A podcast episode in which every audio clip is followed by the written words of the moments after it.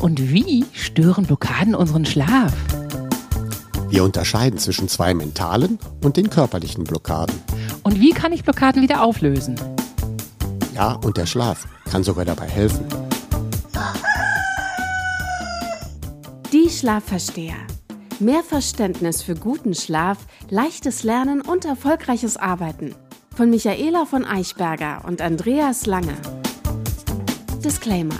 Dieser Podcast ersetzt bei gesundheitlichen Problemen keinen Besuch bei einem Arzt oder einer Ärztin. Hallo Michaela, wie geht es dir? Oh, mir geht's prima. Hallo Andreas.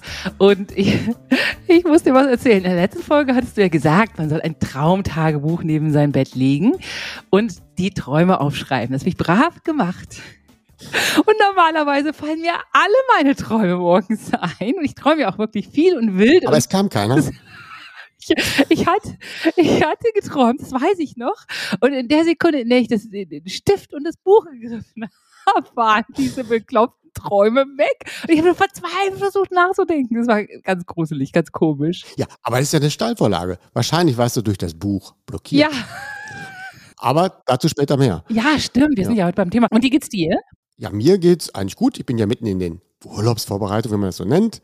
Ähm, in der nächsten Woche geht es ja weg und deswegen machen wir das ja auch heute so, dass wir eine Doppelfolge aufnehmen. Das Thema ist sehr lang, haben wir extra dahin gelegt und dieses lange Thema ja, bietet sich dann an, daraus dann zwei Folgen zu erstellen. Ja, super. Und vielleicht komme ich dann auf den Grund, warum ich mein Traumtagebuch nicht ausfüllen kann. ja, beginnen wir mit den Fragen. Sebastian aus Hamm schreibt, Andreas hat den Satz Träume klar und eindeutig eingeübt. Aber wie, wann und auf welchem Wege macht man das am besten? Okay, dass hier so genau nachgefragt wird. Also der erste Schritt ist dann diesen Satz wirklich mit der Hand jeden Tag einmal auf einen Zettel schreiben. Ja, also ein Stück Papier abreißen und mit der Hand den Satz da drauf schreiben. Diesen Zettel dann in die Tasche stecken und so dreimal am Tag hervorholen und sich den dann durchlesen, das Selbstgeschriebene. Damit man das nicht vergisst, habe ich mir dann damals einen Timer gestellt auf dem Handy, was mich dann quasi weckt und sagt, hör mal, lies den Zettel. Der zweite Schritt ist dann, dass man, dann braucht man das nicht mehr schreiben, sondern dann setzt man den Timer zu anderen Zeiten. Aber eine Zeit bleibt wie auch im ersten Schritt erhalten. Das ist die Zeit unmittelbar vor dem Zubettgehen. Da liest man es sich ja dann zum letzten Mal durch. Vielleicht bei dir jetzt nicht, wenn du dann blockieren solltest. Und ähm, dann reicht es aber, sich den Satz vorzustellen. Ja, man hat den Satz ja über zwei Wochen immer geschrieben, den immer wieder gelesen und jetzt muss man sich diesen Spruch wirklich nur noch einmal aufsagen. Also man setzt dann drei, vier andere Zeiten und stellt ihn sich noch mal einmal vor dem Zubettgehen vor.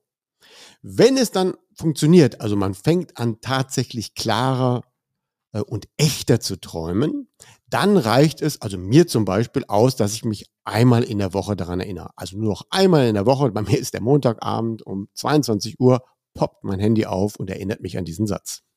Sehr gut. Und auf jeden Fall immer positiv formulieren, die eigenen Sätze.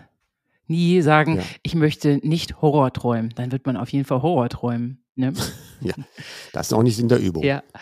Lara aus Köln fragt, warum weiß der Sofortträumer von seinen Träumen, obwohl in der Nacht noch weitere Träume folgen? Also erstmal muss man ja unterstellen, dass tatsächlich noch neue Träume folgen und dass er sich dann auch tatsächlich auch an den ersten Traum erinnert. Aber der sogenannte Sofortträumer, da handelt es sich ja um eine Klassifikation eines Schlafproblems. Diese Sofortträumer werden eben schnell wieder wach. Und dann, weil sie ja eben schon früh in der Nacht zum ersten Mal wach werden, nicht wie die meisten dann erst um drei Uhr, vier oder fünf Uhr, sondern sie werden dann, wenn sie meinetwegen um 23 Uhr zu Bett gehen, schon um 23.45 Uhr wieder wach. Und demzufolge erinnern sie sich auch tatsächlich an einen Traum. Unterbewusst denken ja dann alle, ja, man träumt ja erst spät in der Nacht und warum habe ich denn sofort geträumt? Wir haben ja einmal gelernt, dass man immer so, immer träumt, also fast in jeder in jedem Zyklus. Nur im ersten Zyklus ist es extrem kurz und in der Regel merken wir uns das auch nicht. Aber der Sofortträumer, der merkt es sich, weil er ja so früh aufwacht. Und genau dieses frühe Aufwachen ist dann jetzt ein Problem. Und da müssen wir dann unterscheiden. Handelt es sich bei diesem frühen Aufwachen um ein anderes Problem, was ihn so früh aufwachen lässt? Dann ist er zwar ein Sofortträumer, der sich das halt nur gemerkt hat, Oder ist dieses sofortige Träumen eher das Problem? Und das muss man tatsächlich unterscheiden und dazu braucht es dann etwas mehr Diagnostik. Verstehe. Bei der nächsten Frage bekomme ich sofort ein schlechtes Gewissen. Das ist bestimmt in Anschluss gemeint an was ich performt habe mit dem armen Michael. Franzi aus Rostock möchte gern wissen, soll ich meinen Partner aus seinem Albtraum wecken oder nicht? Also wenn es dich nicht persönlich stört, liebe Franzi, dann besser nicht. Ja, lass ihn wirklich durchschlafen.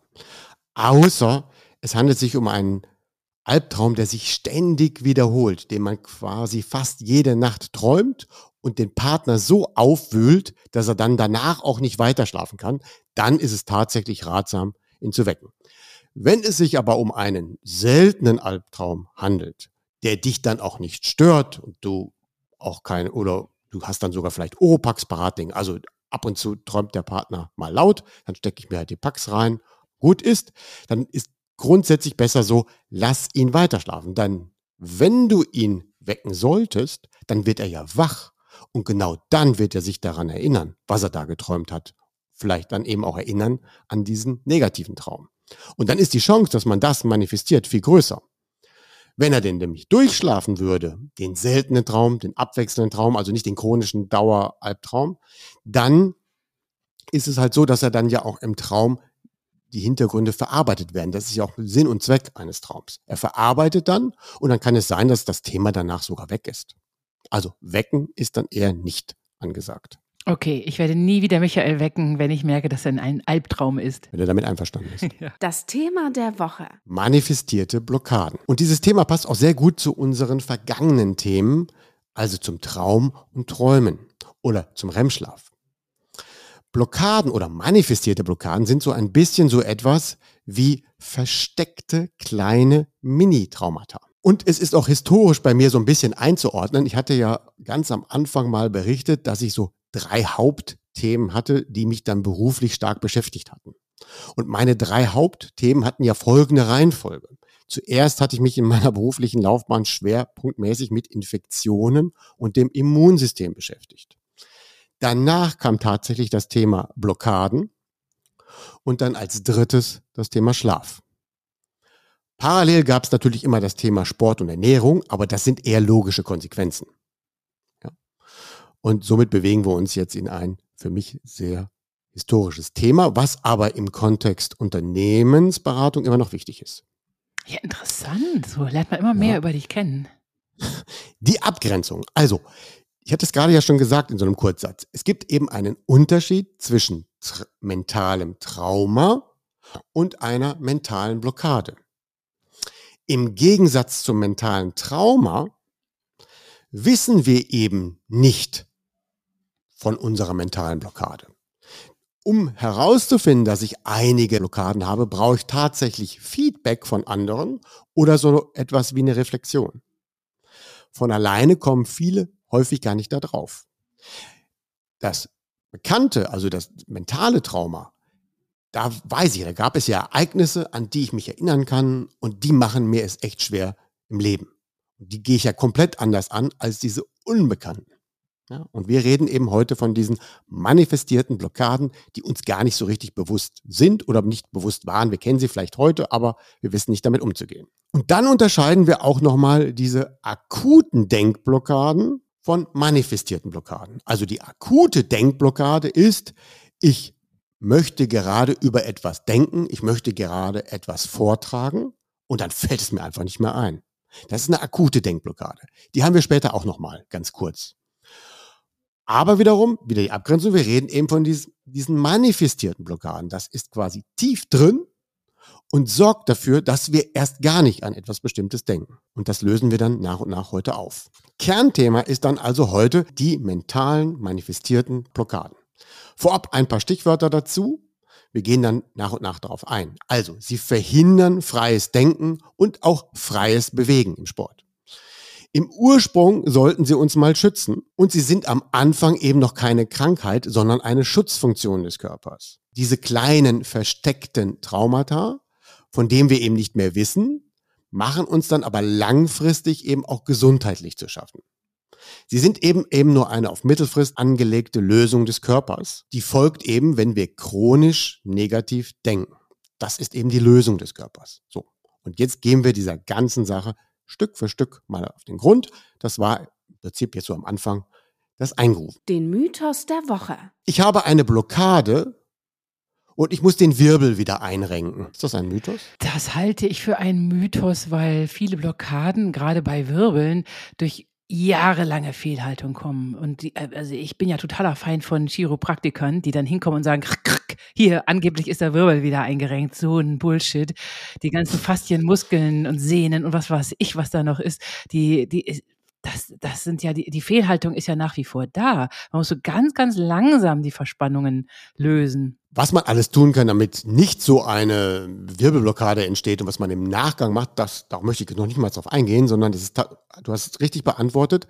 Es gibt eben nicht ein Wirbel wieder einrenken nach einer Wirbelblockade. Denn das gerade Stellen oder das gerade Rücken ist eben wirklich Blödsinn. Wirbelgelenke renken nicht einfach aus. Ja? Die Beweglichkeit ist vorübergehend eingeschränkt, weil sie verklemmen. Und diese Einschränkung nennt man dann auch Blockade. Aber das ist alles immer noch im Rahmen eines natürlichen Bewegungsspielraums und medizinisch gesehen ist das Gelenk nicht ausgerenkt. Und wenn etwas nicht ausgerenkt ist bei einer Blockade, kann ich es auch nicht wieder einrenken. Und dann gibt es ganz viele Videos, die so eine Art komisches Einrenken von irgendwelchen Wirbeln zeigen, die dann meistens zu nichts Gutem führen. Ja, stimmt. Ich erinnere mich. Ja, so. Was dann schon passt jetzt zum Thema, sind dann Verspannungsblockaden. Das ist etwas, etwas anderes. Da reden wir dann nicht eben von dem Wirbel, sondern da reden wir dann eben von Muskeln, die sich verspannt haben. Und Muskeln verspannen sich auch zu Blockaden, wenn Stress chronisch wird. Äh, und die meisten kennen das eben von Nackenschmerzen. Das sind aber keine Wirbelschmerzen, sondern das sind in der Regel Nackenschmerzen. Und die Nackenschmerzen sind eben diese anliegenden Muskeln, die durch chronischen Stress, durch chronischen Negativen ähm, sich dort halt auswirken. Weil wenn wir in negativen Emotionen unterwegs sind, dann ist es ja für den Körper richtig so oder normal so, dass ja eine Bereitschaft aufgebaut wird. Das heißt, der Körper steht unter Anspannung, der steht unter Beobachtung und der ist halt so aufgebaut, dass er jetzt reagieren könnte. Aber wir reagieren ja nicht mehr körperlich, sondern wir lassen ja alles mit uns einfach so geschehen. Und weil wir eben nicht mehr körperlich reagieren, bleibt dann auch die Energie dann in diesen Muskeln hängen. Ja? Und das zeigt sich dann irgendwann mal später als Verspannungsblockaden. Aber auch die stehen nicht im Mittelpunkt, haben aber schon etwas näher damit zu tun. Der zweite Mythos. Menschen mit mentalen Blockaden schlafen schlechter. Och, nee, glaube ich nicht, muss nicht. nicht unbedingt, oder? Warum? Pff, die, vielleicht wissen die noch nicht mal von ihrer mentalen Blockade. Ja, genau. Dann muss ich auch davon nicht schlechter schlafen. Ja. Es ist sogar so, dass wenn es etwas sehr Negatives gab in der Kindheit, und das ist der Zeitpunkt, wo auch meistens die Blockaden angelegt werden, und es wird eine Blockade darum herum gebaut, wir erklären später nochmal, wie das geht, dann sind ja diese negativen Gedanken weg, gar nicht existent. Ne? Ja. Weil die Blockade schützt uns vor diesen Gedanken und deswegen schlafen wir dann auch wieder besser. Die Blockade hilft sogar, wenn sie angelegt wird, Menschen dabei, dass sie wieder besser schlafen. Ach, das ist ja interessant. Wie toll. Ja. Eine Schutzfunktion. Aber das ist eben eine mittelfristige. Also die kurzfristige Schutzfunktion des Körpers ist ja Angst und dann muss ich schlagen, wegrennen und so weiter. Die mittelfristige ist, hä, wir haben es jetzt tausendmal gemacht hier mit diesem Angstzustand, es lohnt sich nicht, da brauche ich mir jetzt mal einen mentalen Umweg. Ja? Mhm. Dann existiert die Blockade auch. Das erkläre ich gleich nochmal. Aber dieser Umweg sorgt aber dann doch dafür, dass wenn ich diese mittelfristige Blockade nicht auflöse und immer mit mir herumschleppe, dass sich dann doch eben in den Muskeln die aus vorhin erklärten Verspannungen ergeben und dass auch manche mentale Blockaden sich auf gewisse Organe schlagen. Aber was ganz direkt der Fall ist, und dann haben wir dann doch wieder schlechteren Schlaf ist, wenn ich durch meine Blockaden zu falschem Denken verleitet werde. Das ist ja halt eben der Fall. Meine Blockaden verhindern ja, dass ich an gewisse Dinge nicht denken kann. Und das führt dann meine Gedanken oft in falsche Wege. Und diese falsche Wege führen dann dazu, dass ich zum Beispiel nicht bereit bin, an meiner Gesundheit zu arbeiten, dass ich zum Beispiel nicht bereit bin, was Neues zu tun, nicht bereit bin, eine Therapie einzuschlagen und so weiter. Diese mentalen Blockaden können quasi in der langfristigen Konsequenz dafür sorgen, dass mir die Bereitschaft fehlt, etwas für mich zu tun. So, das wäre dann eine klassische mentale manifestierte Blockade, die dann eben zu Denkfehlern führt.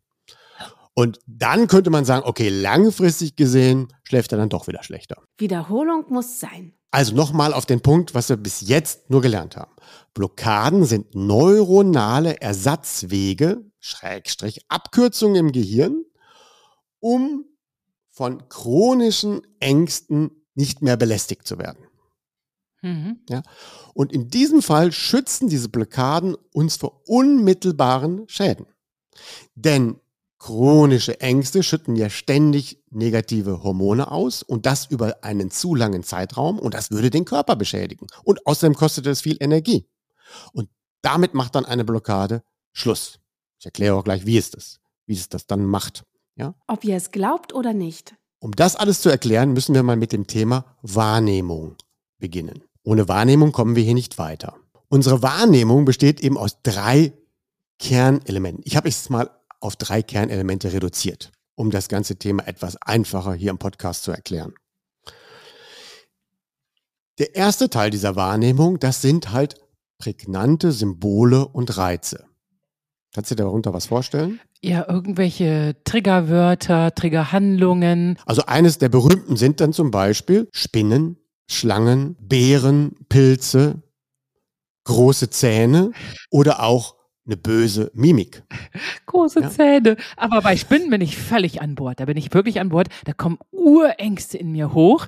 Aber ich muss sagen, das ist, gilt artenübergreifend, wenn unser Ex-Kater, wenn da urplötzlich ihm eine dicke Spinne ins Blickfeld gelaufen ist, du, der ist einen Meter hochgesprungen vor Schreck. Und mhm. ich sag immer, zu Recht. Eben nicht zu Recht. Aber folgendes nochmal es gibt eine ganze Liste an Symbolen und Reizen und die wirken sich unterschiedlich auf und werden auch unterschiedlich neuronal abgebildet.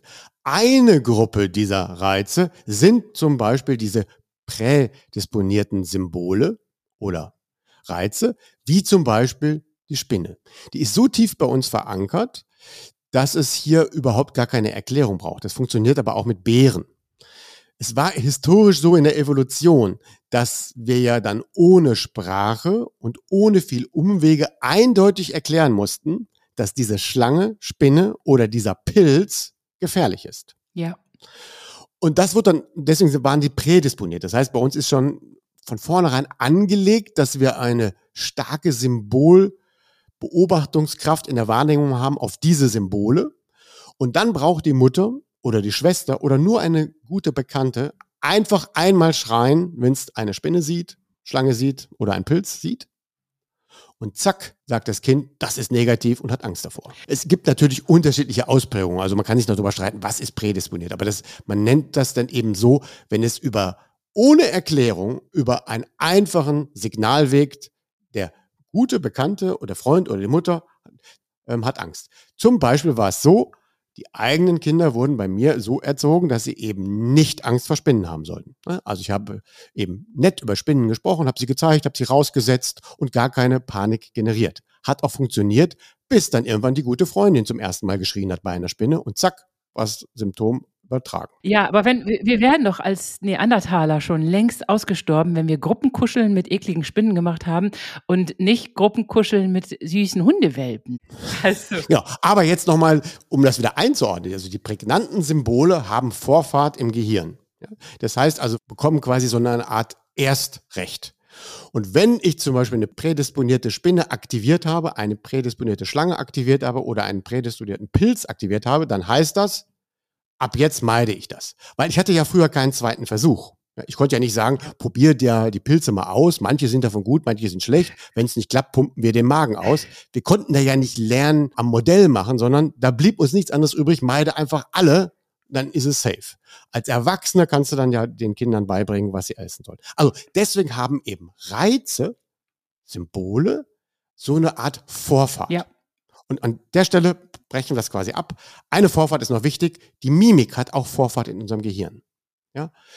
Bevor wir etwas anderes wahrnehmen, ist die Mimik einer Person, die vor uns sitzt, extrem prägnant, so dass sie auch Vorfahrt hat. Ja, ja, ja, das merkt man immer ganz besonders an Babys. Gut, also wir haben, der erste Teil der Wahrnehmung sind die Vorfahrtssymbole, Mhm. ja, die teilweise prädisponiert sind und teilweise auch nicht. Wir prägen diese Symbole und die haben dann immer Vorfahrt.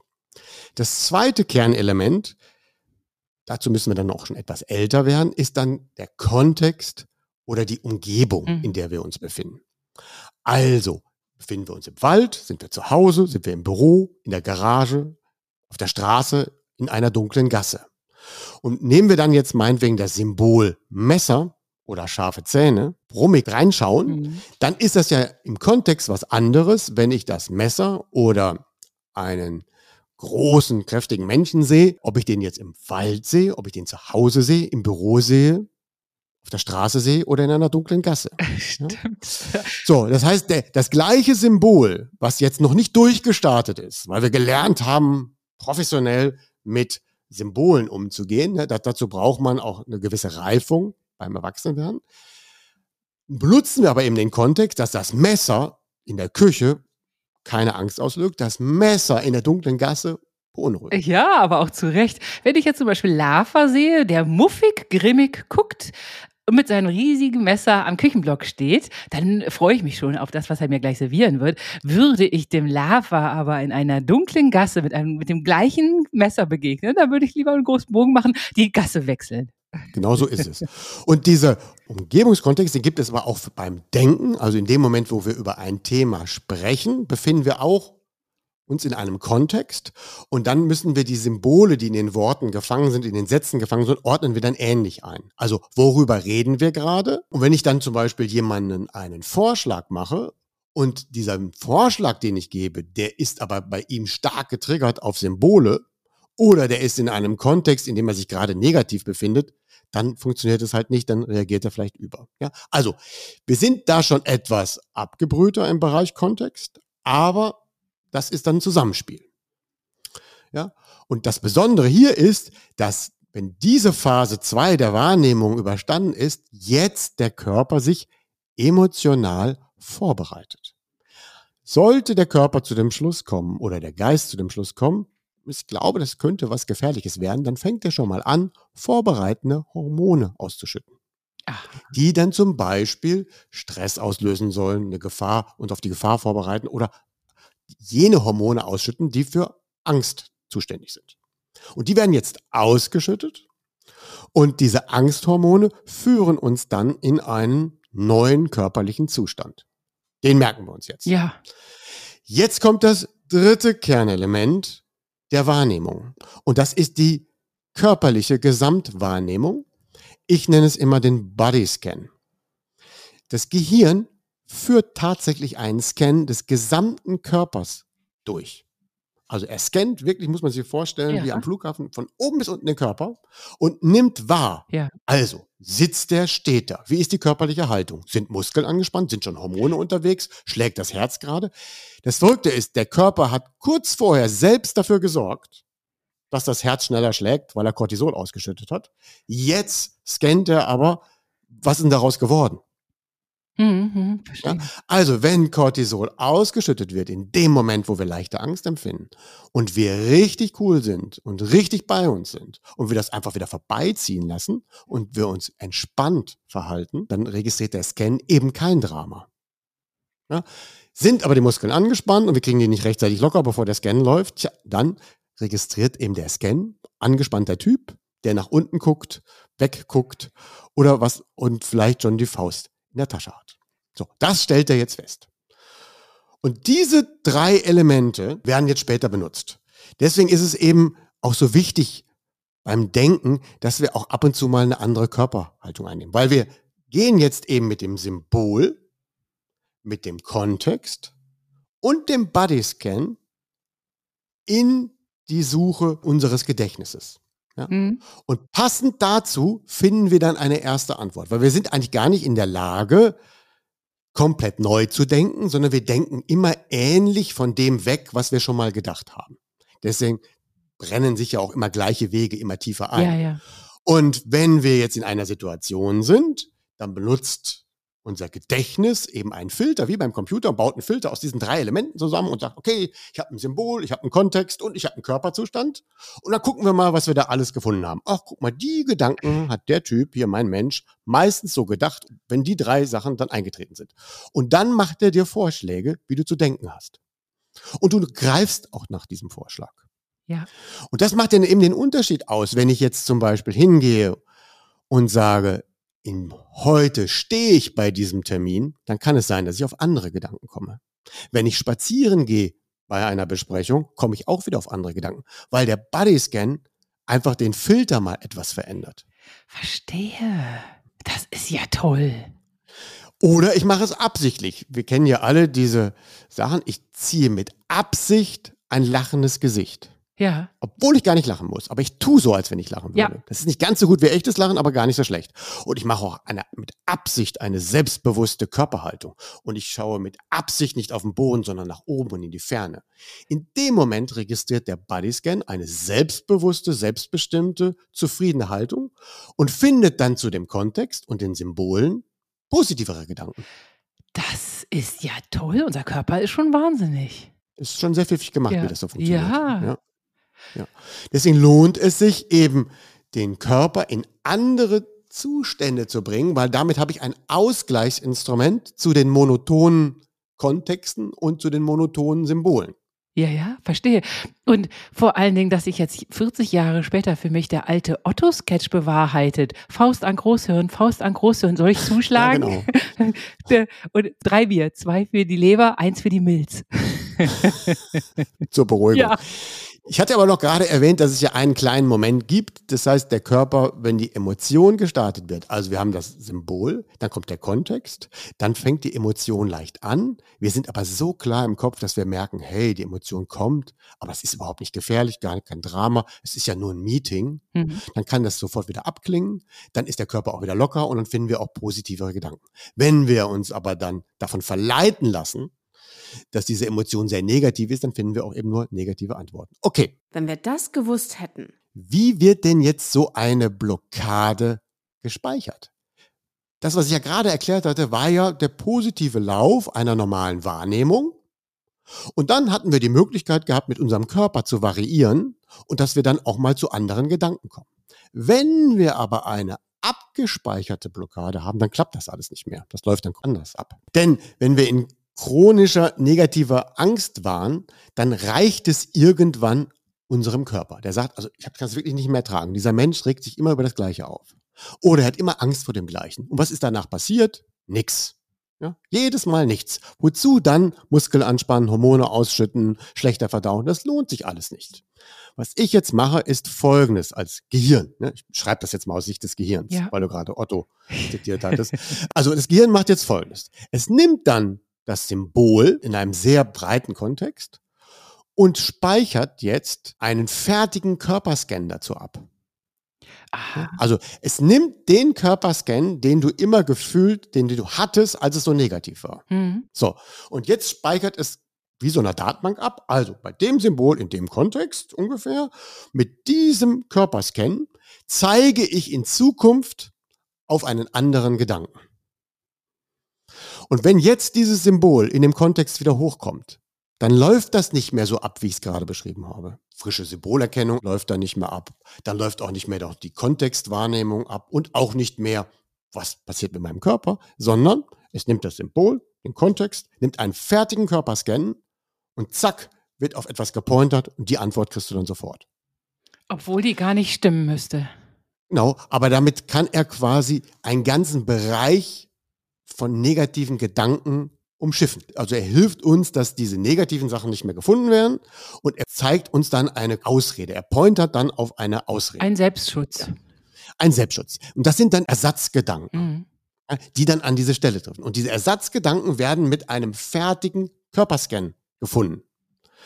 Und das ist ja jetzt auch das Doofe. Ja. Wenn ich jetzt zum Beispiel immer wieder bei einer Blockade auf die gleichen Gedanken komme, die ich längst festgestellt habe und sage, da, da will ich eigentlich gar nicht mehr so denken, da komme ich da aber nicht raus, weil wenn die Blockade zündet, macht er keinen frischen Körperscan. Da kann ich mich hinstellen, hinsetzen, das hilft alles nicht. Hm. Weil die Verpointerung des Symbols direkt zu dem Ersatzgedanken ist dann manifestiert. Die ist in Stein gemeißelt sozusagen. Die ist dann in Stein gemeißelt. Und das ist jetzt richtig schwierig. Da da wieder dran zu kommen. Kommen wir gleich oh zu. Oh ich nenne es das blockierte Denken, was manifestiert worden ist mit einer mentalen Blockade. Das macht meistens das Gegenteil von dem, was man da ursprünglich mal als Problem hatte. Ja. Zum Beispiel wird ein Kind sehr häufig alleine gelassen. Also ein kleines Kind wird ständig von den Eltern alleine gelassen. Dann redet sich das Kind irgendwann das schön. Dieses Alleine lassen ist echt toll. Ich hatte total viel Zeit für mich und ich brauche das überhaupt nicht Kümmerung. Mhm. Ja? Und dieser Ersatzgedanke wird dann manifestiert. Wird der dann alleine gelassen oder kommt das Thema alleine auf, dann zeigt das auch was Positives. Das ist ja eigentlich gar nicht mal so schlecht. Eigentlich ist alleine lassen aber nicht gut, aber so ein Mensch kommt tatsächlich mit dem Alleinsein hervorragend zurecht. Ja, eine gute Überlebensstrategie des Körpers, finde ich. Ja, genau. Es hat nur eben langfristig ein Problem, weil manchmal müssen wir ja dann doch nicht alleine sein und manchmal ist es dann doch besser, wenn wir im Team arbeiten und nicht alleine und dann kommen die Konflikte. Ja. ja. Was anderes ist, das kennen wir dann, ein Kind wird geschlagen in der Kindheit oder so, oder fährt Gewalt und dann redet sich das Kind ein, dass es da A selbst schuld ist und B, dass das notwendig ist, die Eltern nichts dafür können und dann hat es diese Blockade auch mal schön angelegt. Das kann aber auch schon ein Trauma sein. Also da kommt drauf an, wie es passiert ist. Ne, Wenn es nur Kleinigkeiten waren, wird es mehr als Blockade verarbeitet. Und dann macht es das Kind vielleicht in Notsituationen später selbst. Ja, weil es sich ja eingeredet hat, das ist ja nicht negativ. Wenn jemandem als Kind häufig nicht geholfen wird, ja, dann kann es zum Beispiel dazu führen, dass ich dann nur noch anderen helfen möchte, so als Ausgleich, aber mir selbst nicht mehr helfe. Und immer wenn man in diesem Kontext gibt, helfe, sofort die Blockade einsetzt, da wird gar nicht mehr nachgedacht, ob das jetzt auch mal sinnvoll für mich ist, sondern es kommt immer, ich helfe, ich helfe. Ja, wie furchtbar. Auch das ist eine mentale Blockade, wenn man immer hilft, wenn man nicht ausgewogen hilft. Also man muss ja manchmal helfen, manchmal ja, nicht ja. helfen. Es gibt aber welche, die blockiert nie helfen. Das ja, das ist auch, finde ich, auch ziemlich fatal und gemein. So, und dann kommt die Blockade, die mich ja beruflich im Beratungskontext am meisten beschäftigt hat. Das ist eben die Blockade, wo die Menschen Angst vor der Veränderung haben, aus Unsicherheit. Ja, diese Blockade wird aus Unsicherheit in der Kindheit angelegt und dann hat man grundsätzlich Angst, wenn etwas verändert werden soll. Ja? Also als Kind wurde man dann da so geprägt. Jedes Mal, wenn es etwas Neues geben sollte oder wenn Veränderung anstand, dann war es dem Kind vielleicht nicht zugänglich, nicht gut erklärt oder das Kind war grundsätzlich vorsichtig und irgendwann reicht es dem kindlichen Körper auch und dann wird einfach so eine schöne Blockade angelegt, steht eine Veränderung an, dann folgt einfach das schnelle Nein. Sollen wir das mal so tun? Nein. Und das wird auch nicht nachgedacht das Nein. Ja? Dieses Nein ist eben direkt verkettet. Eine Blockade kommt schneller zu einem Ergebnis als das normale Denken. Oh Mann. Weil ich muss ja gar nicht erst den kompletten Körperscan anfertigen und den dann noch aufwendig in der Datenbank recherchieren, sondern ich weiß, hey, Thema Veränderung, baff, nein. Schluss. Und das ist ein schnelles Nein. Ja, ja. Es gibt, es gibt Menschen, die sind so blockiert, da meint das Umfeld, das wären schnelle Denker. Weil sie bei allem so schnelle Antworten haben. Aber das sind alles nur Blockaden, die da antworten. Wie so Reflexe. Ja, mhm, genau, wie so Reflexe, richtig. War ja mal notwendig, aber das ist dann ja kein ausgewogenes Denken. Ja, und das Traurige ist, dass man mit guten Argumenten da gar nicht gegen ankommt. Null. Das heißt auch nein. Nein, nein, nein, nein. Ja. Also diese Blockaden nehmen unseren Körper aus dem Spiel. Ja? In dem Moment, wo ich eine Blockade habe, ist der Körper nicht mehr Teil des Denkens mhm. und der Körper ist, steht eben für die Varianz. Der wäre der letzte Ankerpunkt gewesen, da nochmal eine Veränderung zu machen. Und dann folgt eben ganz klar strukturierte Gedanken, die dann mal als Ersatzgedanken geprägt worden sind und die machen dann einem das spätere Leben dann schwer. Zur Hölle unter Umständen. Zur Hölle, ja. Weil ich dann eben als blockiert Denkender alle. Ja, für Außenstehende ist es immer sehr merkwürdig. So, und hier endet unser Teil 1 über das Thema Blockaden. Weiter geht's nächste Woche. Schaltet doch wieder ein, wir freuen uns. Eine Produktion der VAL. Tonschnitt und unsere unermüdliche Gastgeberin Michaela von Eichberger. Redaktion und unser unnachgiebiger Experte Andreas Lange. Die Schlafversteher. Jede Woche neu und überall da, wo es Podcasts gibt.